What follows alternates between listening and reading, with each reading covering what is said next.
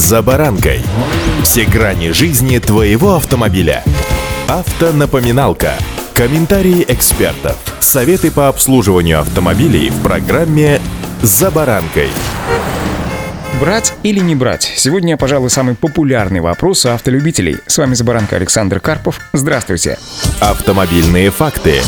Что происходит в мире, сами видите. На фоне сложной международной обстановки и волны санкций в отношении нашей страны резко растут цены на новые автомобили. К ним добавляется еще и негативный валютный тренд, и те автомобилисты, что хранили деньги на долларовых счетах, задаются вопросом о том, а стоит ли бежать сегодня в автосалон за новой машиной или поберечь сбережения для более важных приобретений. Рынок диктует цены. В течение последних 5-6 лет дилеры переживали низкий спрос при высоком предложении, из-за чего продажи стимулировались специальными программами и скидками. Затем ситуация изменилась, и наравне с резко возросшим спросом возник дефицит автомобилей, вызванный нехваткой электронных чипов. Дилеры стали придумывать способы компенсировать прежние потери. Цены поползли вверх, и это закон рынка. Сейчас проблемы многократно усилились. В условиях неопределенности мало кто согласится продавать оставшиеся автомобили по старым ценам. Поэтому покупателям приходится соглашаться на условия продавцов. Многие автомобильные компании тоже находятся в стадии неопределенности. Почти все производители автомобилей и комплектующих приостанавливают конвейеры и объявляют о задержках в отгрузке товарных машин. Их представители пока никак не комментирует происходящее, так как руководство концернов и даже представительства стран не имеют полного видения того, как будет развиваться данная ситуация. Поэтому в ближайшее время купить новый автомобиль будет очень сложно, отмечает автоэксперт АИФа.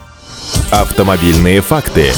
Производство автомобилей интегрировано в международные логистические цепочки. Одни детали изготавливаются в Африке, другие в Германии, третьи в Южной Америке. Примечателен пример с автомобилями Volkswagen Jetta. На завод в Калуге поставляют заготовки блоков цилиндров из Польши. Коленвалы вытачиваются в России. Шатунно-поршневая группа идет из Германии, а затем готовый мотор отправляется в Мексику, где устанавливается на машину, предназначенную для рынка нашей страны. Эти автомобили уже морем доставляются в порты Балтики. Как пишет российская газета, сегодня приостановлено от 50 до 70% общего объема экспорта экспорта из нашей страны. Приостанавливается также более 50% импортных поставок. Разрыв логистики связан с затруднениями при прохождении грузов через европейские порты в Голландии и Германии. Таможенники вместо осуществовавшей ранее выборочной проверки ввели тотальный досмотр, к тому же европейские страховые компании отказываются страховать грузы, следующие в нашу страну. Международная обстановка должна стабилизироваться, чтобы были найдены и отработаны новые логистические цепочки. Мягкий вариант развития событий может складываться таким образом, что уже существующий дефицит чипов и проблемы с производством товарных автомобилей компании попытаются оформить в виде санкционных действий. Концерны возьмут паузу, а через месяц-другой заработают новые логистические цепочки, возобновятся сообщения и постепенно поставки запчастей на машины придут в норму. К концу нынешнего года заработают новые предприятия по выпуску необходимых микросхем для электроники в Германии да и в Азии. Тогда приостановленные конвейеры автопроизводителей вновь заработают и спрос будет вновь покрыт предложением. Пессимистичный сценарий выглядит иначе. Если Россию действительно постараются сильно придавить санкциями, то рынок переориентируется ориентируются на китайские бренды, хотя преувеличивать их роль в российском автопроме тоже не стоит. Некоторые производители из Китая тоже испытывают сильное давление Соединенных Штатов и также зависимы от западных технологий. Что будет дальше, поживем, увидим. А пока удачи!